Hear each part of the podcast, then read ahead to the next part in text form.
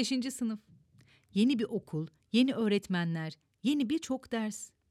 Nasıl olacak, neler yapacaklar derken öğrencilerimiz 5. sınıfın ilk dönemini tamamladılar bile. Karne günü geldi çattı. Onlar artık karne heyecanına alışık. Ancak bu ortaokulun ilk karnesi. Bu dönemki heyecan daha farklı.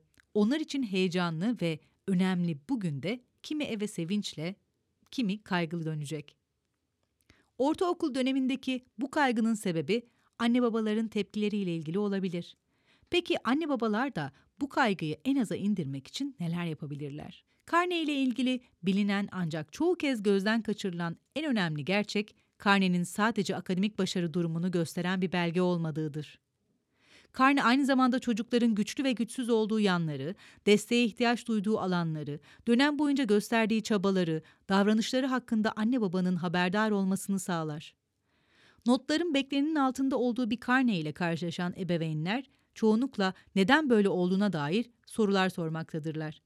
Böyle bir karne sonucunda öğrenci birçok olumsuz durumla karşılaşabilmektedir. Sevgi yetersizliği, olumsuz koşullar, yanlış tutumlar ve ilgisizlik gibi. Böylece bilgi edinmede zorluk çeken çocuğun öz saygı geliştirmesi ve kendine güveni de tehlikeye girmektedir. Öğrenci sadece ders notlarıyla yoktur. Bu yüzden karnede değerlendirilmesi gereken tek şey notlar değildir. Her öğrencinin farklı bir birey olduğunu unutmadan karnedeki tüm değerlendirmeler dikkate alınmalıdır. Karne ile ilgili bazı önerilerimizi sizlerle paylaşmak istiyoruz. Öncelikle 5. sınıfın ilk döneminin ona nasıl geldiğini sorun. Dönemi her anlamda değerlendirmesini isteyin. Karneye yapılan yorumlarla öğrenci başarısını değiştiremeyiz. Ancak karnedeki sonuçlara bağlı olarak öğrencinin ihtiyaçlarını öğrenip ona destek olarak başarıyı değiştirebiliriz.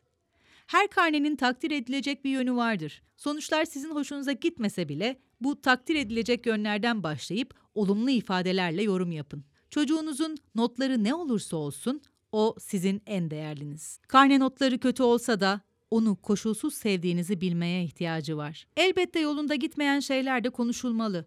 Olumlulardan sonra birlikte çözüm önerileri üretin. Siz onu ihtiyaçlarının ne olduğunu bulması için yönlendirebilirsiniz. Çocuğunuz da karnesiyle ilgili duygularını ve düşüncelerini paylaşmalı. Onun da değiştirmek istediği sonuçlar olacaktır. Bu süreçte ona yardımcı olacağınızı belirtin. Çaba harcayacağına güvendiğinizi hissettirin. Her çocuğun kendine has özellikleri vardır. Başarı ölçütü kendisidir. Bu yüzden onu kimseyle kıyaslamayın. Örnekler verirken kıyaslama niteliğinde olmamasına dikkat edin. Çabasını fark edip onunla zaman geçirerek, istediği aktiviteleri yaparak onu ödüllendirin. Maddi ödüller yerine içsel motivasyon sağlayacak, başarısını ve eksiklerini fark ettirecek geri bildirimler verebilirsiniz. Süreci birlikte değerlendirerek aldığı sorumlulukları gözden geçirin. Yaşına uygun düzeyde sorumluluklar alabilmesi için yönlendirin ve destek verin. Sonuç ne olursa olsun yorucu bir dönem atlattılar. Tatili hak ettiler. Eğlenip dinlenmesini sağlayın. Anne baba olarak sonucu olan katkınızı düşünün ve değiştirmeniz ya da başka yapmanız gereken bir şey olup olmadığını değerlendirin. Onları daha iyi anlamak için kendi karne dönemlerimizi hatırlayın ve empati kurun. Çocuğunuzla birlikte gerçekçi hedefler belirleyin ve bunun için yapabileceklerini belirten bir plan hazırlayın. Gelecek süreçte ihtiyaç duyduğunuzda psikolojik danışma ve rehberlik biriminden yardım alabilirsiniz. Herkese keyifli bir tatil diliyoruz. İyi tatiller.